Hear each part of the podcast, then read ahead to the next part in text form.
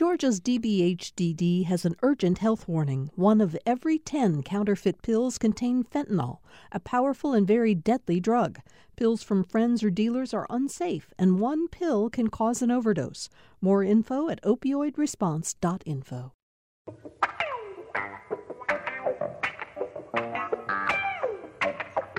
Welcome, everybody, to another day of Political Rewind. I'm Bill Nigut. So glad to have you with us if you're listening in real time for the Tuesday edition of Political Rewind. Of course, you all know by now we're on five days a week, Monday through Friday at 9 and at 2 o'clock every day. If for some reason you can't catch us at 9, you'll hear the show at 2 or vice versa. And we're thrilled with the response we're getting from all of you about the fact that we're now on five days a week. Uh, we've got a great panel lined up to talk about some state news, local news, and some uh, national politics, of course. Um, I want to start, though, by welcoming our new intern. She was here with us last week, and I didn't get a chance to welcome her on the air, but Mariana Bacayo is with us from Mercer University. Welcome, Mariana. We're thrilled to have you here as part of the Political Rewind team, and I know that Tom and Sam have all sorts of work that they're going to uh, get you doing in the weeks ahead. All right, let's talk with the panel. Uh, Tamar Hallerman, senior reporter for the Atlanta Journal Constitution, is with us, as she is on most Tuesdays. Later on in the show, we're going to talk about a terrific Sunday piece you published you filed on um, maternal mortality in the state. It's an issue we've talked about, but you really drill down and get into the granular detail of how this is affecting real people out there. Yeah, I drove to an OBGYN clinic in southeast Georgia in Jesup and hung out with an OBGYN there as he was kind of scrambling to take care of a lot of his of a lot of his patients, many of whom are, are quite poor and, and at risk of kind of becoming a statistic. So I, I interviewed a lot of the patients to kind of illustrate you know how the rubber is hitting the road in Georgia. Yeah, we're going to talk about that a little bit later in the show. We have another journalist on the panel today. The editorial director of Savannah News, Adam Van Brimmer, is with us from the uh, from the newspaper down in Savannah. Welcome, Adam. Thanks for joining us. Good morning, Bill. Good to be here. Um, we have with us in the studio State Senator Jen Jordan, uh, Democratic Senator. We're going to talk a little bit about some of your legislation uh, today, Jen. Thanks for being here. How's the session going for you so far? It's crazy so far, so we'll see. I'm, I'm not sure when it's going to end. Yeah, I don't think anybody is. As a matter of fact, we'll we'll talk a bit about that. And back here for the first time in quite a while, Ted Terry, mayor of Clarkston. Uh, you all probably know that Ted uh, threw his hat in the ring for Senate race number one, ran as a Democrat in that race, decided that wasn't the right contest for him. You're now running for DeKalb County Commission. That's right. I am in the Super Six district. And and let's say something. I didn't know this. You're two weeks away from ending your time as mayor of Clarkston. That's right. Georgia law requires that if you qualify for another office, yeah. you have to resign your current office, of course, unless you're Secretary of State. I think that your experience in Clarkston has been fascinating to watch. Uh, because clearly Clarkston is ground zero for the refugee community, not just in Georgia, but certainly in the Southeast, and in many ways representative of the refugee community in the United States at large. Absolutely, yeah. Clarkston is the Ellis Island of the South, and uh, you know, look, trust me. Um, over the years, other mayors have said we love that Clarkston's so diverse. Um, it's so great what you're doing over there, and I've said, oh, would you like to receive some refugees as well? And usually it's been, no, no, y'all are good. Y'all yeah. just keep doing what you're doing. Um, but yeah, we are the landing place for new Americans, as we call them. Um, and when they become citizens, they register to vote, and we have even have two former refugees on our city council now. Yeah. Uh, well, you know, that's a good place to start, Tamar, because although the, the, the, legislation now that has now been introduced in the in the legislature does not address, it's not about refugees, it's about so-called dreamers, the young uh, immigrants who uh, do not have legal status here, but who have been granted uh, status. Um, it's this. It's it's a similar situation. You're talking about how do you take advantage of people who have come into this country, regardless of their status, and make sure that they are um, being put to productive have, have productive things to do. So it's interesting that we have now three bills in the legislature.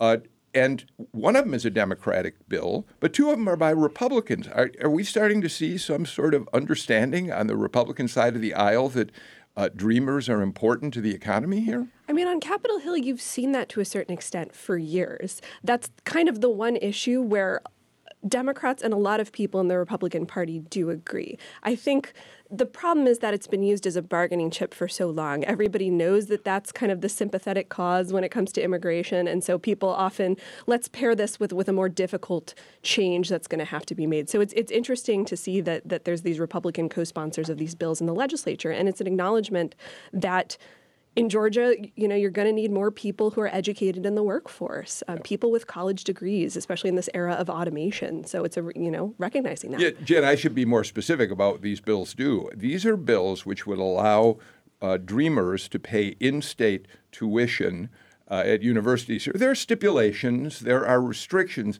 but the Board of Regents had established a policy saying that a dreamer w- must pay out of state tuition. And now you've got two Republicans and a Democrat saying, no, no, no, it's time to give them the opportunity to go to school with in state fees.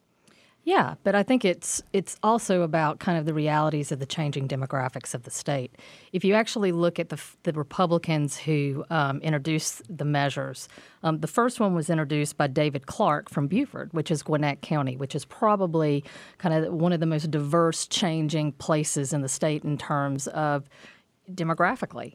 Um, and so a lot of dreamers live in that area. And so for him, it's important.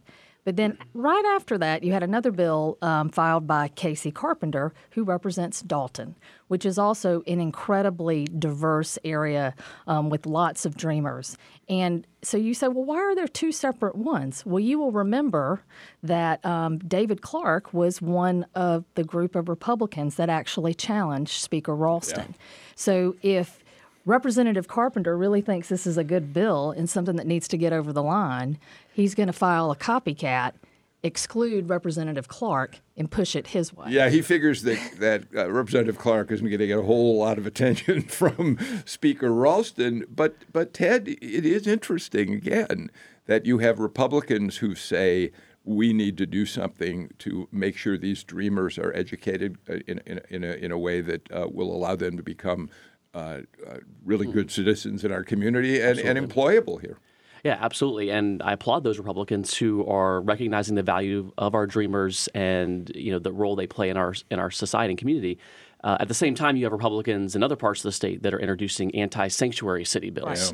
And they're trying to go far to the right. And this is really troubling, particularly for communities like Clarkston, DeKalb, Fulton, Cobb, and Gwinnett, where these bills are saying that local law enforcement have to play the role of immigration of, uh, officers. And we are already strapped. Um, a lot of uh, police departments are having trouble filling vacant police positions just to do the basic patrolling. And now they're wanting to add another layer of responsibility to our officers. And uh, this is troubling because it's just bad policy. But for them, I think they think it's good politics to get out the anti immigrant base in 2020, which they need in order to win Georgia. But I think it shows the tension, right, in terms of within the Republican Party. Um, and also with respect to what Ted was talking about, I mean, these issues of using local police forces or local sheriff's offices to basically enforce federal immigration law, it's coming up in almost every sheriff's race within kind of the metro area, the 13 county metro area, and is incredibly significant um, for folks in terms of who they're going to vote for and who they're not. Yeah. Um, Adam, let me turn to you on this, and I'm going to ask you a question that, sure. like the lawyer who shouldn't ask a question uh, he doesn't know the answer to, but talk to me about immigration issues like uh, sanctuary cities, um, uh, dreamers in Savannah. How does that affect your area? Savannah, it's not been a hot topic. We've yeah. got a lot of other things on our plate down here right now with with the new city council and a lot of ec- economic development issues and a lot of other things. But you know what I think it's interesting about the other piece of this whole in-state tuition thing is is enrollment in our state universities because here in Savannah at Savannah State enrollment is off something like 25 30% over the last couple of years. Georgia Southern is down.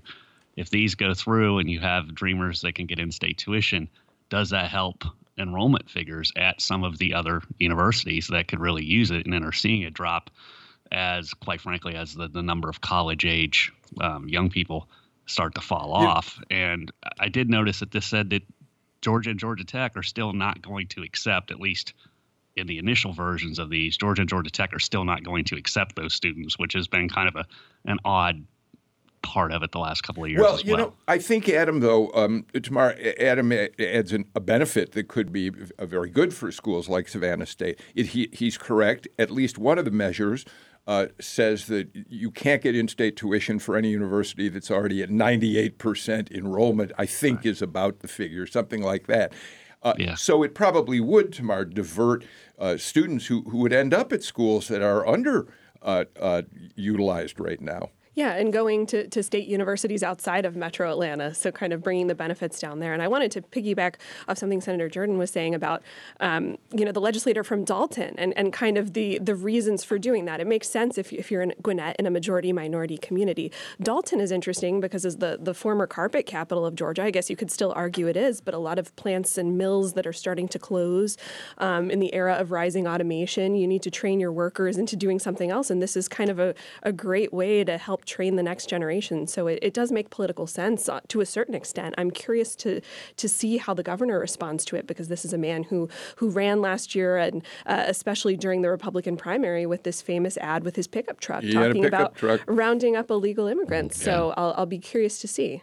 Um, what's in, also interesting about this, that's absolutely true. And Jen, I'm assuming the governor's office is remaining mum on this subject for the time being. There's no reason for them to weigh in at this point, right? You're right. I mean, it's one of those things where, um, and Tamar kind of hit it on the head. It's like because campaigning is different than governing. And in terms of public policy, this is good public policy for the state. And so we'll see where the governor's office comes down. Adam, what's interesting is this comes just a few months before we expect a ruling from the United States Supreme Court on the legality of the deferred action uh, for childhood arrivals, DACA. Uh, the, the, court is expected to uh, hand down a decision at the end of their current session on whether DACA has been legal. Remember, we know that it was put in place by the Obama administration. So uh, this comes just months before, Adam. We're going to see what they do about it. Yeah, not only that, but really close to an election, too. And I think most of us could agree that comprehensive immigration reform is something that really needs to be uh, addressed at the federal level, and it needs to become less of a political football. But unfortunately, I it, I don't see that changing no matter what the Supreme Court rules. And if it could, though, if it, if the Supreme Court ruling could spark some some real reform, then that would be a good thing. Ted? Yeah, uh, we need a political solution for this. Uh, it's been going back and forth between the courts, between whoever is in the presidential, you know, executive order position, uh, what we have right now in 2020 is a decision. Uh, the vast majority of Americans want to see that pathway to citizenship for these young people, for these dreamers. The Democratic Party have candidates that support that. The Republican Party in Georgia and around the country are not putting those positions forward. Is the let me be careful about something. Is is it the does the polling show that the majority want a path to citizenship? Or a path to some form of legal status, which is a slightly different matter. We'll take either. I mean, I think you know the, the, the reality is the status quo is just not working, okay. and and we cannot rely on the courts to work this out. The politics have to work. All right. Let me move on to another legislative issue, and I'm really glad that we have Senator Jordan here to talk about it. Uh, yesterday, uh, Jen, you had uh, the Capitol uh, was filled with people from the town of Juliette, Georgia. Plant Scherer is down there, the largest coal fired plant in the state. It's shutting down, and uh, the disposal of coal ash in that community into pits that you and others in the legislature feel are unsafe because they're not lined has led to uh, their concerns that their water's been contaminated. They're looking for solutions. To, and, and so you're one of the uh, uh, sponsors of a Senate version of a bill to deal with this. Yeah, so the deal is that when the coal fire plants were working, um, they would take the ash is from that process and they would put it into these ponds. The problem is most of these power plants are on rivers and waterways.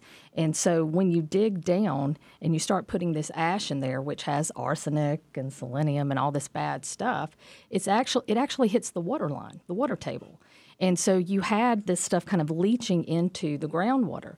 The reason that Juliette has come up is because most of the folks that live in that area actually still get their water from wells. Mm. And so they're actually drinking um, contaminated water, and people have been getting sick. The issue really, though, is statewide because there are five power plants statewide um, that have coal ash ponds that aren't lined, and Georgia Power does not plan to line. Um, per what they've said. And in fact, you know, Plant McDonough on the Chattahoochee River in my district has three large coal ash ponds that aren't lined right by the Chattahoochee River. And so maybe we haven't seen the effects in terms of drinking contaminated water because we have county and city water systems. But at the end of the day, we are all Juliette, and we have all got to work on this problem to make sure these ponds get and, and again, the sponsor, the bill would call for uh, for lining uh, those. I call them pits, but the ponds. Uh, Adam uh, Georgia Power says that they are disposing of coal ash. Uh, according to state rules and regulations, but that's exactly what people like Jen Jordan are trying to change. Yeah, and it's it's interesting because we just went through a cycle with the, the Public Service Commission in terms of changing the power rates for Georgia Power, and one of the big expenses was to do with cleaning up the coal ash. And and then we see things like this so soon after that, where it looks like, are they doing half measures? What is what are they really uh, out to achieve? And are we going to see some real difference making here, or are we just going to kind of plug the hole and and try to get everybody to quiet down and go about our business? Tamara, I'm. I, in fact, I want to start with you and then give everybody a chance at this. We've we've um, looked at, at a, an administration in Washington that has rolled back many environmental regulations, some of which were put in place by executive action by President Obama. Um, and so it's it's a little bit harder for me to get a sense, given that, that uh, uh, President Trump has been able to do these things, get praise from industry for the way he's acted, and yet the environment main, remains an issue that people across the country, in communities across the country, continue to care about a great deal, and especially when something like this comes up. Sure, absolute crisis mode where you're talking about water actually getting trucked in, like what you're seeing in Juliette. And and one thing I want to throw out there that's important noting is that Georgia also gets um, imported coal ash from other states and even from places like Puerto Rico that that come through uh, places like Jacksonville um, and, and are brought to Georgia because it's so much cheaper to to dispose of it here in Georgia because they're they aren't required to use things like liners in in these pits that, that you were mentioning. So not only is it our own coal ash, but but stuff that's brought in. Is this a part? Is this be, is this divided completely along partisan lines downtown? You know, what's interesting is that these are normally the issues that would be, but we're starting to see kind of a divide. For example, talking, um, addressing what Tamar was talking about, out of the Senate yesterday, we passed a bill that was sponsored by Bill Ligon, who represents the coast. Um, and what he said, basically, the bill um, increased the cost of, of, bringing coal ash into the state. And so the whole point is going forward, at least, let's try to kind of stop all this ash coming in. Doesn't really help what we got, but going forward, it may help. But Ligon is a Republican and a clear conservative. But it's one of those things where a lot of Republicans on the coast are seeing the effects of climate change and what's going on. And so you're starting to see these different alliances um, with representatives or senators who, who are being really affected in terms of their constituency. So it's we are starting to see a clear change here. Ted, it's a little bit, it, it, yeah. people in their own communities understand. I mean, if you're representing a community where it has environmental concerns, you can't afford to be liberal conservative. You've got to work to help your constituents. Yeah, absolutely. I think and this Bill, is, we're seeing, I'm sorry, go ahead. Yeah, I would say uh, Juliette is an example of the intersection of the climate change issue and environmental justice. And when Absolutely. you look at where uh, landfills, coal ash ponds, toxic waste dumps, Superfund sites are located, they're in poor communities, rural communities, communities of color, uh, the ones who are the most vulnerable that often don't have that representation. So it's great that we're we're seeing this resurgence, um, and I think that there you know, if Juliette was in Smyrna, you know, we'd be having a different conversation. Um, the the the folks down there have been ignored for way too long. I was in a meeting almost three years ago. Uh, Erin Brockovich uh, came down with GreenLaw, and you know said Juliette, Georgia is almost as bad as what she dealt with in you know California and and the the, the famous case there. Um, we are paying for the the cost of cheap energy um, all those years, and we're paying for it in the cleanup, the environmental contamination, and of course, people's lives. So we're going to watch Adam. You wanted to jump in, I know.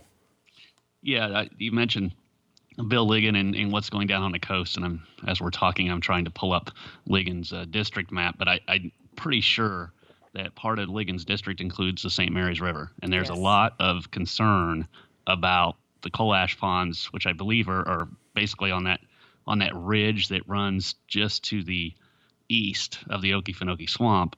That there's concerns that stuff that leaches from there gets into the St. Mary's River and runs down to the coast.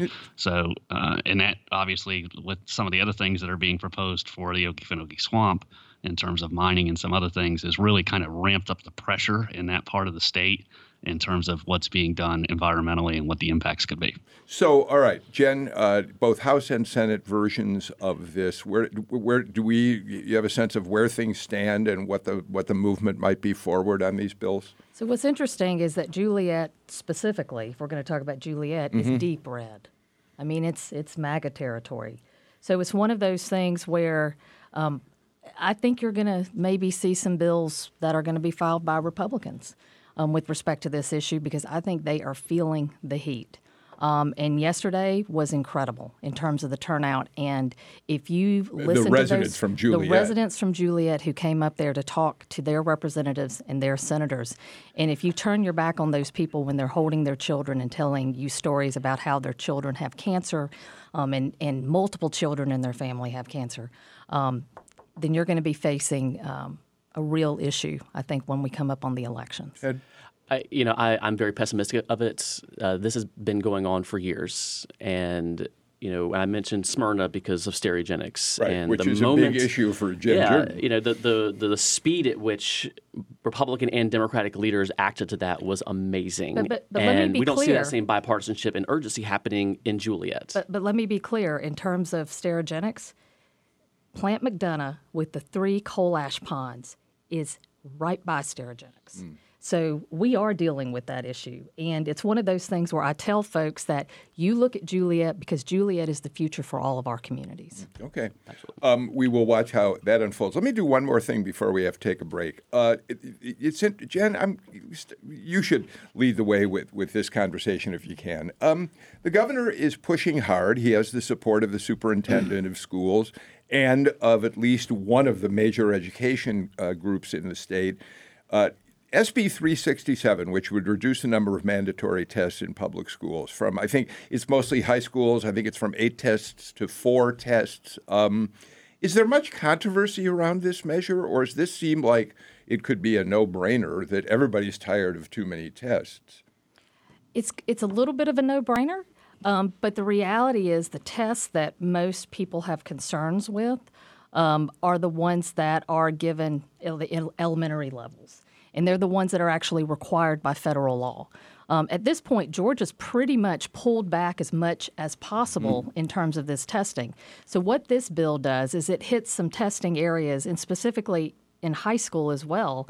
Um, but it but it feels more like this we're doing something for you when the reality is what people really want in terms of high stakes testing can't be accomplished at the state level. It's really a federal, it's issue. It's but, a federal issue. But Tamar, it uh, by the way, Tom Faust uh, reminds me it's four high school tests that would be cut, and then one uh, test in middle school beyond that. So a total of five tests would be cut. It certainly is compatible with the governor's efforts to reach out and win uh, teacher support. With his pay raise, obviously, is the biggest example of this. But the teachers don't like these tests any more than the students themselves. Sure, having to, to teach to the test. Yeah. And I grew up in Virginia, and, and we had the same thing at the end of every year, and it felt like, yeah, that, that, that was all we, that we were learning. So, yeah, certainly. All right, let's do this. Um, let's take a break. Um, when we come back, I'm going to change the uh, uh, tone of the show a little bit. Uh, Doug Collins was in the studio with us late last week. We uh, talked with him uh, for about 15 minutes. Uh, last week, we played just a little bit of what he had to say. We're going to play a little more of Doug Collins' comments after the break, and uh, then we'll talk a bit about that uh, that race, and we'll also talk about the changes that are being made right now by Brad Raffensperger in terms of qualifying for the race that he's in with Kelly Loeffler. We'll do that after these messages. Thanks for listening to Political Rewind. If you like this show, you'll also like Georgia Today. It's a daily podcast from GPB News, bringing you compelling stories and in depth reporting that you won't hear anywhere else. Join me, Peter Biello, for this quick and convenient way to get the best of GPB News' extensive coverage of the topics that matter to you, delivered directly to your device every weekday afternoon.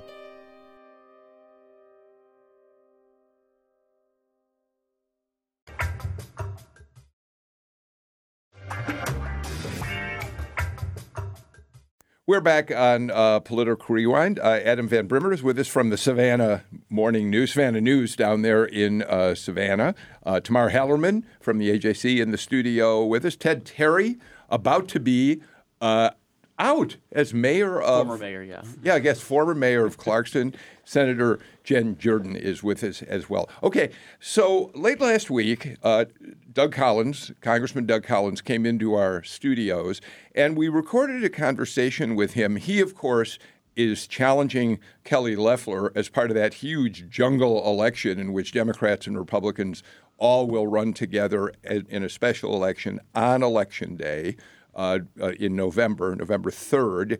And um, I wanted to play a portion of that uh, right now that deals with how Collins made the decision about what he was going to do, whether he was going to take on Kelly Loeffler, Governor Kemp's choice for this seat, and what he thinks are the are the factors that distinguish him from Loeffler. So let's listen to that. We'll come back to the studio with our panel and keep talking about the Senate race, and we're going to get into some presidential politics after that as well. But here's our conversation with Doug Collins. I've passionately defended this president, this administration, conservative values for years. I bled for it. Uh, and, and, I think that's the big difference in what we're seeing now. Uh, that was something that I did on my own, but yet uh, our current senator, which is she, when she was appointed, it for her didn't support this president until she was getting ready to be appointed. In fact, she supported folks like Romney and McCain for her, it was a political checkbox. For me, it was a conscience check because I believed in the conservative values this president uh, had. So when you're fighting for that, and when you get into that swampy mess of Washington, it's amazing how they roll in to protect their own no matter what. And what's better for the people of Georgia, I believe, is the candidacy of Doug Collins. There are people out there, and many of them uh, affiliated with uh, Governor Kemp, who believe that uh, your decision to jump into this race is uh, ripping the Georgia Republican Party in two. I tell you, this it's amazing what they'll say when they're when they're desperate. When you make a pick that uh, I believe was the wrong pick for Georgia, I believe you know nothing uh, about. She's a fine lady, good businesswoman, but for this seat at this time at this part of our our country's history, I believe was wrong. But I believe the governor had the right to make that pick. That was his choice. Now the voters of Georgia get to pick, and the Washington D.C. don't want to have that happen. They'd love to see me out. They've done everything they can to get me out. They took away vendors that I had. They threatened vendors that I had, uh, took them away, saying they wouldn't have any more, even here in Georgia. And that was between the, the Senate committee and the governor. But we're still there. In fact, we've come back stronger. So I think the interesting thing is, is when does an election tear is it the fabric of what a Republican uh, is? When does elections, especially in this state, and especially coming from this governor who just came through an amazing race himself, when does just letting the people decide become tearing at the fabric of who we are? I think it's more of a case of they don't want uh, this candidate right now to stand before the voters uh, with a, someone who has a strong record, someone who has carried that torch, and I think that's the problem you're seeing right now. So I want to ask you a few questions that I have not heard anyone ask, okay. and and, and I I think people would be interested in knowing when Governor Kemp was still uh, looking at the candidates who applied for that job. Well, by the way, what did you think of that process? That was the more unusual process. I'll put it, it that way. Uh, not not what we expected. In fact, if you talk to anybody around the country, when they said they opened up a portal, that was just like they looked at me like, You're kidding, right? And I said, No, we're not kidding. This is the way they're going about it. Did you have extended conversations with the governor during that time uh, to talk about your candidacy and whether he would uh, uh, give you that position? If you consider four minutes or five minutes after he had made a decision, a dialogue, yes. That was it. That's it. We were never contacted. We were never asked. We were never, um, you know, brought in for an interview. Never brought in to to talk about why we were better. I literally had a conversation with the governor. Um, the really the week before uh, she was formally announced and was told that that was who that she would be picking. Um, you know, you can go through all the kind of open processes you want, but undoubtedly this was not an open process because at the end of the day, there was no discussions really with anyone about it you know, that's the governor's choice. The governor has to defend that. I'll just know what I know, and that was that we talked uh, after the decision was made and for a very short time. Once that happened, mm-hmm. what sort of process did you go through mm-hmm. to make a decision whether you felt you had to challenge this selection? Yeah.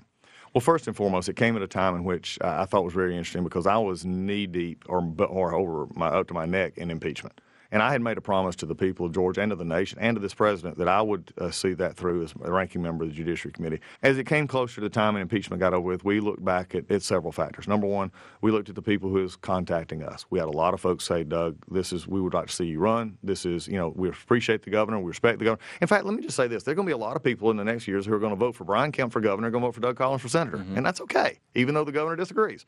That's going to be okay. But the interesting point is here is also is when you began to look at the polling data, when you began to look at the the ideas of who carries the values of Georgia better, we have been ahead and still ahead at this point.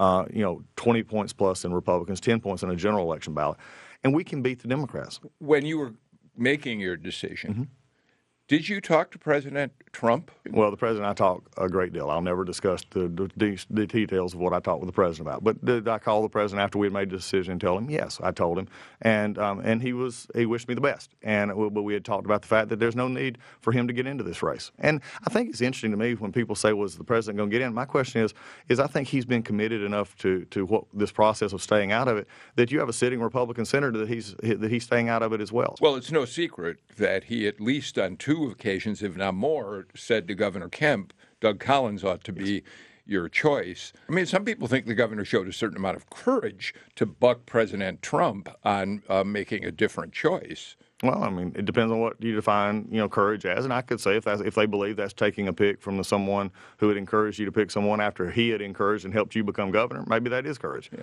But if not, I think it's a pick of of really a vision of where you see Georgia. And uh, I think one of the things that was said to me, you know, by the governor was that we needed to outreach and expand to voters uh, that hadn't been voting for us, And a la his campaign. It was a worried about his image and stuff, and I understand that.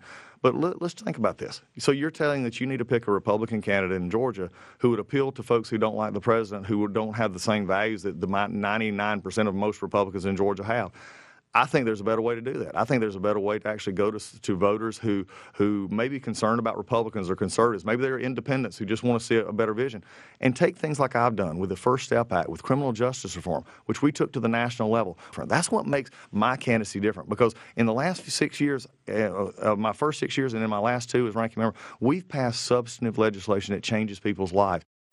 That's uh, part of our interview with uh, Doug Collins running for Senate seat number two. Uh, by the way, the entire interview is uh, posted on our social media platform, so you can go there and uh, listen to all of it.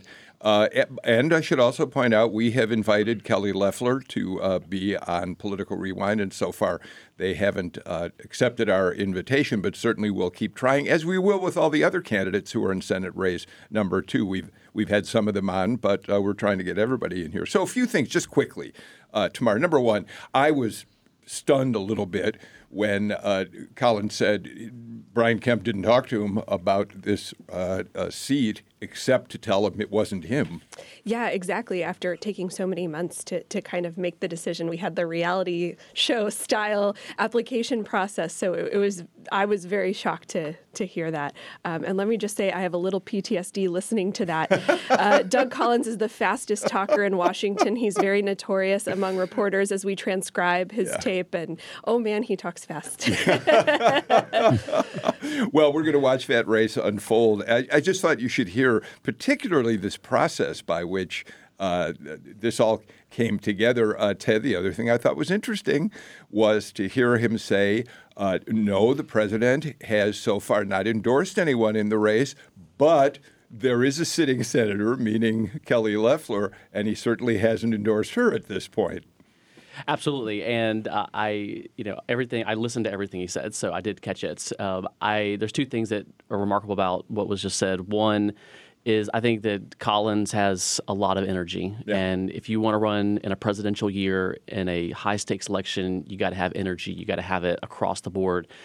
Uh, and he, I don't know if he did this for the NPR listeners, uh, but dropping criminal justice reform as something that he's fighting on, you know, that to me portends a general election strategy. He yeah. thinks he can peel off some maybe yeah. center left Democrats. Yeah. I don't know. And ironically, Adam, criminal justice is one of the things the Club for Growth and other uh, conservative organizations are uh, attacking him for right now, saying he's a liberal.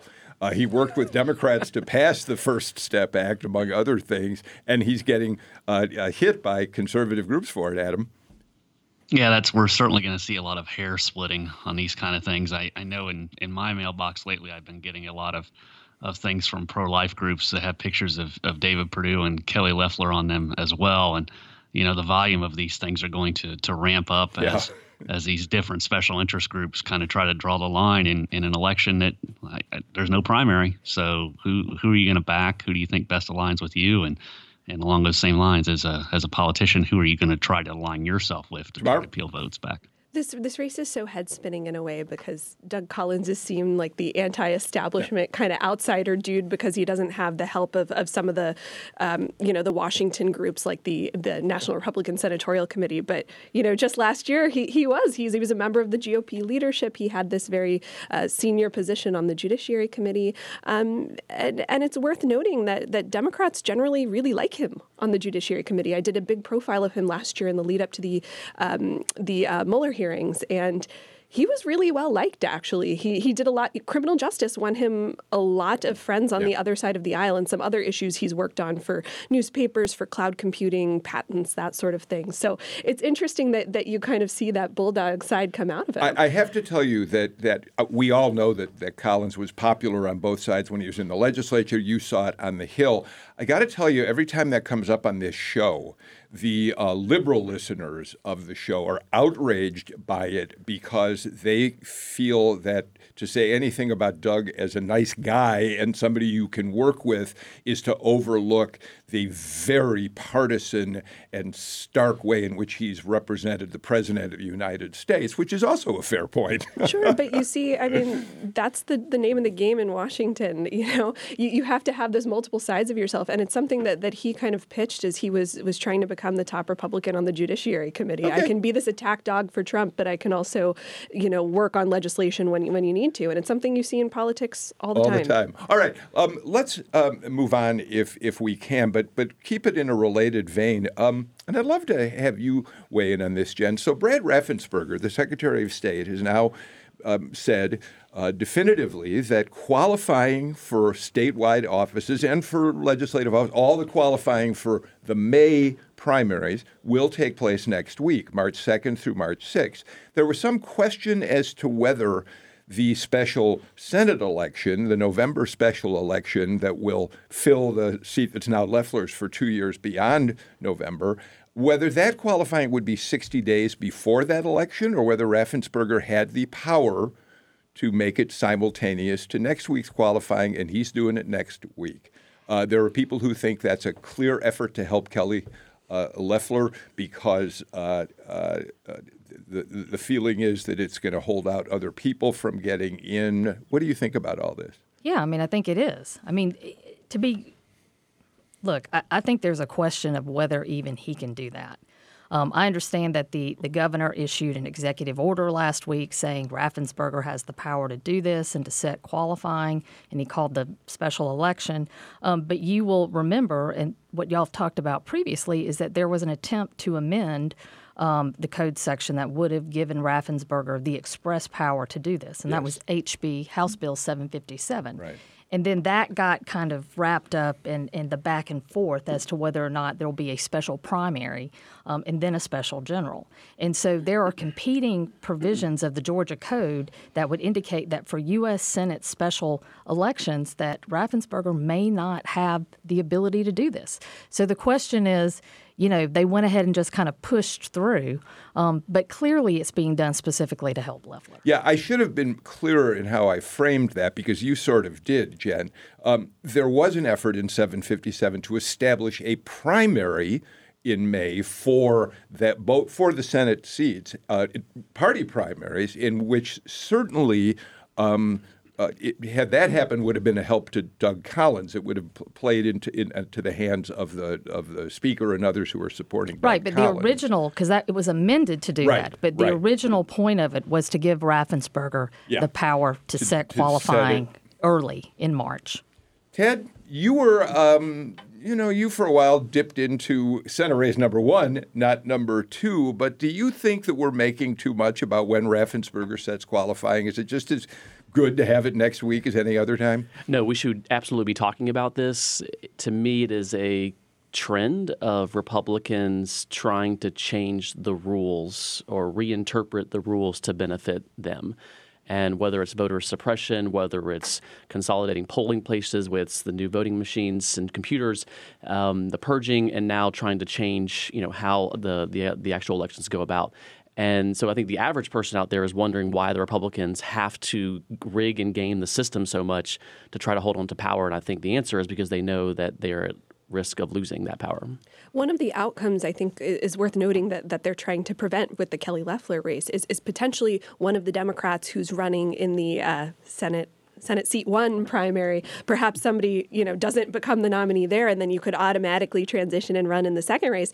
And right now, he has three. Uh, Senator Perdue has three pretty well financed Democratic challengers. Yeah. So somebody could lose narrowly in a in a primary or, or a runoff, and then immediately turn and and run again against. Uh, Senator Loeffler. Well, one of the interesting things about this, and Adam, I give you the last word before we have to take a break, is that setting the, the uh, uh, qualifying for next week, in fact, may have a benefit on the Democratic side of race number two, where we now have Matt Lieberman uh, in the race. We think Ed Tarver from Augusta is going to jump in next week. And then, of course, Raphael Warnock, who's consolidating an awful lot of support around his candidacy.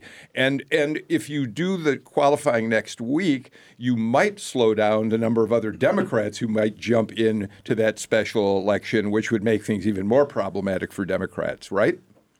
Yeah, that's the most interesting thing to me, right? Is the fact that uh, there's a lot of concerns about the Democrats and, and the field becoming so diluted with so many candidates. Obviously, Michael Thurmond is still a name that's hanging out there that that may jump in, and that would give them what five candidates if you include the the professor from over in, in Athens on the Democratic side, and and then if you throw in a, a, Teresa Tomlinson if she loses narrowly, or a Jon Ossoff if he loses narrowly, that really, you know, you could have a really crowded field, and where you're basically only looking at the top two vote getters advancing to the advancing to the the runoff. Yeah, right. And that Go that ahead. increases the likelihood that you could have two Republicans, right? Yeah, sorry that I interrupted. Yeah, uh, by setting qualifying for next week, anybody running in Senate race number one is precluded from being able to come back after the May primary and qualify for Senate race number two. Right. And, and so let me be clear with respect to this, I think that there's some questionable legality about doing yeah. this. There will be lawsuits, right? But, well, I'm unsure oh, because, oh, okay. from the perspective of political parties, whether it's Democratic or Republican,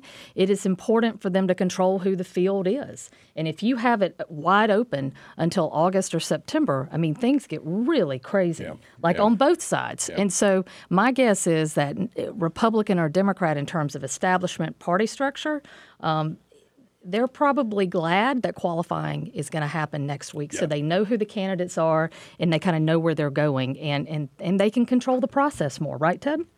Uh, absolutely. I would say though that when we talk about the establishment, Democrat or Republican, it is clear that that doesn't actually exist. Because if it did, then we would have had consolidation on both sides long ago. And I think this just portends of what, what our politics is looking at. You see at the presidential level with the DNC, you know, issues. Uh, there is no one group of people controlling the process. This is a very quote small d democratic process. All right, we got to get to another break. I want to come back. We still have South Carolina looming ahead of us in a few days. Tom Faust just sent me uh, some breaking news on a big endorsement in South Carolina. We'll get to that after we take these uh, this break for these messages.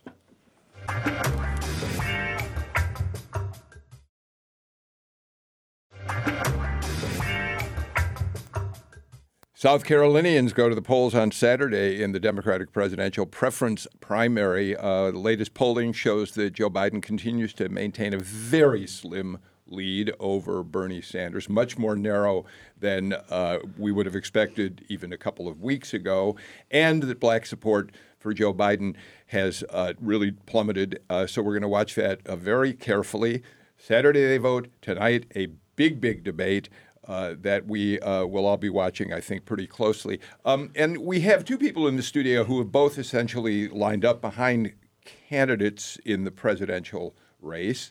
Uh, Ted Terry is a Bernie Sanders supporter. Jen Jordan, I want to say that you've endorsed Mayor Bloomberg, but you've also been very careful in how you've described your support for him. I think it's fair to say. Is that, am I saying, characterizing that correctly?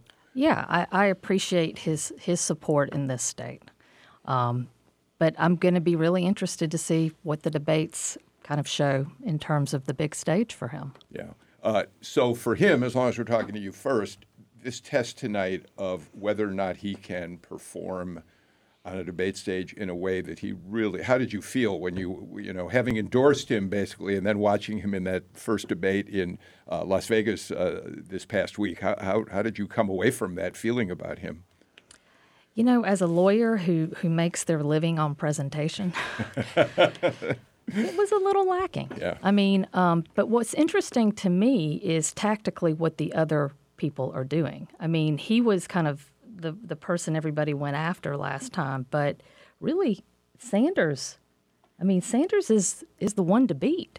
I mean, Bloomberg wasn't even on the ballot in, in Nevada, and so it's interesting to me is are they finally going to get that Bernie Sanders is the front runner, right? Or is everybody else finally going to get that and actually turn to him and kind of start going after him, or are they going to keep kind of going after each other, and then Sanders kind of just runs away with it. You know, Ted, uh, it was startling last week to watch everybody gang up on Bloomberg when Sanders is sitting there as the front runner in all of the polling. He's had a pretty free ride throughout the entire debating season, starting from the middle of last year. And now tonight, there's some real fodder that other others can use against him. We're beginning to see the Washington Post has a major piece today on uh, uh, uh, Sanders and statements he's made visiting the Soviet Union, coming away with some praise for what he saw while he was there.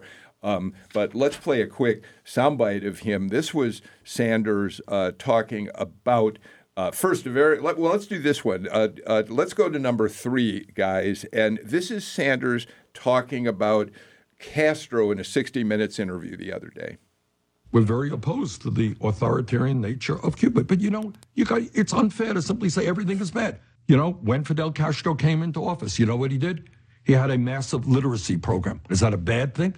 Even though Fidel Castro did it? There's a lot of dissidents imprisoned in, in Cuba. That's right. And we condemn that. Unlike Donald Trump, let's be clear. You want to, I do not think that Kim Jong un is a good friend. I don't trade love letters with a murdering dictator. Vladimir Putin, not a great friend of mine. This is going to stick with him. His comments about the Sandinistas uh, in Nicaragua during the revolution, the Castro stuff, talking about the Soviet Union.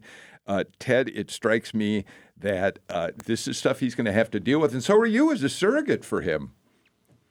uh, I think he answered the the criticism exactly correctly.